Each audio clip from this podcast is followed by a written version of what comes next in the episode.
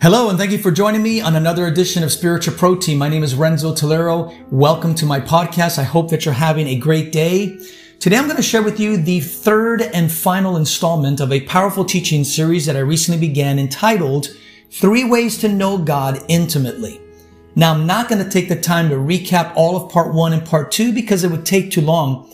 But if you have yet to listen to part one and part two of this teaching series, I strongly encourage you visit my podcast Listen to both of them because it will help provide context. Now, before I get started, let's go ahead and open up in a quick word of prayer. Heavenly Father, we thank you, Lord, for this beautiful day, for this is the day that you have made. We will rejoice and we will be glad in it. Precious Holy Spirit, I lift up everyone in the sound of my voice.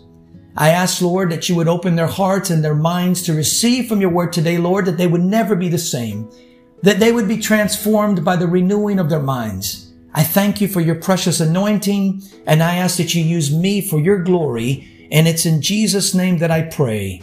Amen. All right. Well, as always, I encourage you to take some notes and go back and study this material. Our key text is found in the book of First John chapter 2, verses 4 to 6, and I'm going to read this from the New Living Translation. The Bible says, if someone claims, I know God, but doesn't obey God's commandments, that person is a liar and is not living in the truth. But those who obey God's word truly show how completely they love Him. This is how we know we are living in Him. Those who say they live in God should live their lives as Jesus did. Amen. Once again, 1 John chapter 2, verses 4 to 6. First of all, what does it mean to know? Well, let's find out. The Hebrew word for to know is yada. Now, the word yada, Y-A-D-A, has different meanings depending on the context.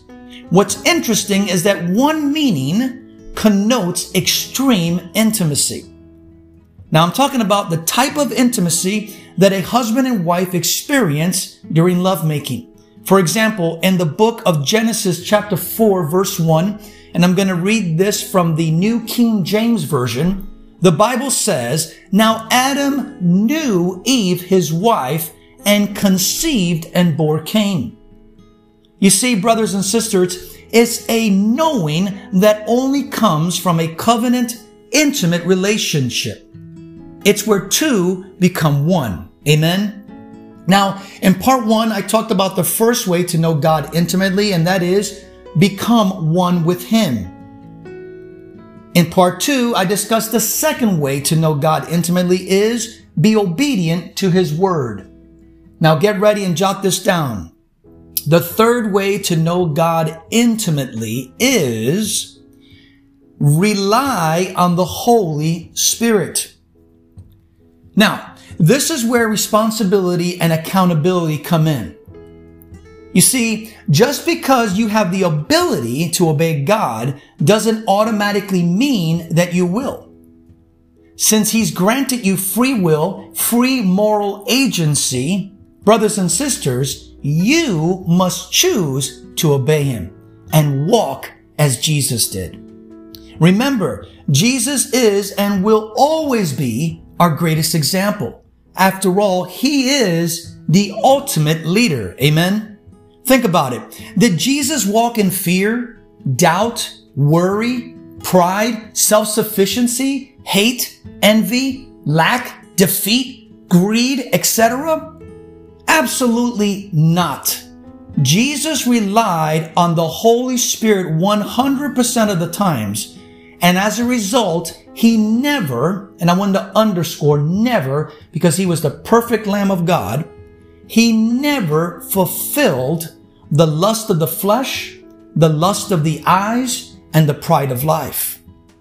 No, instead, he manifested the fruit of the Spirit, and there are nine aspects of the fruit of the Spirit, which is found in the book of Galatians, chapter 5, verses 22 and 23, they are love, joy, peace, long suffering, kindness, goodness, faithfulness, gentleness, and self control. Amen. Jesus walked and lived by faith and therefore always, always pleased the Father. Amen. He was an extravagant, generous, and cheerful giver. Why? Because he is love. You see, God is love. And love always gives, as a matter of fact, it always gives its best. Amen. Now, as we wrap up this teaching series, remember, it's not enough to say that we know and love God. There must be fruit. It must be evident and obvious.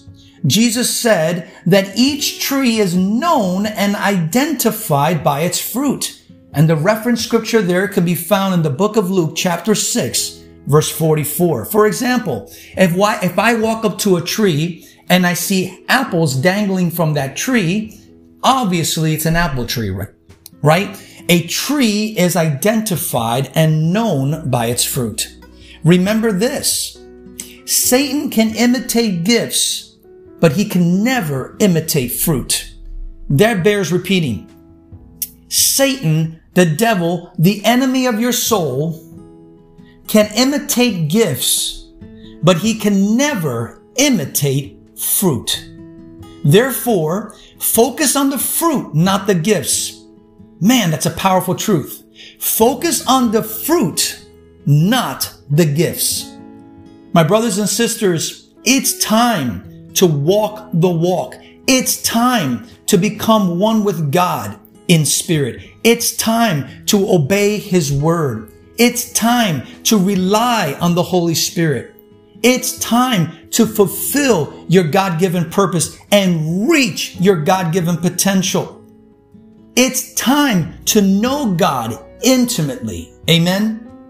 I'm going to wrap up with a powerful scripture that's found in the book of John, chapter 14, verse 15. And I'm going to read this from the Amplified Classic Version. The Bible says, if you really love me, you will keep, obey my commands. Amen. So once again, the third way to know God intimately is rely on the Holy Spirit.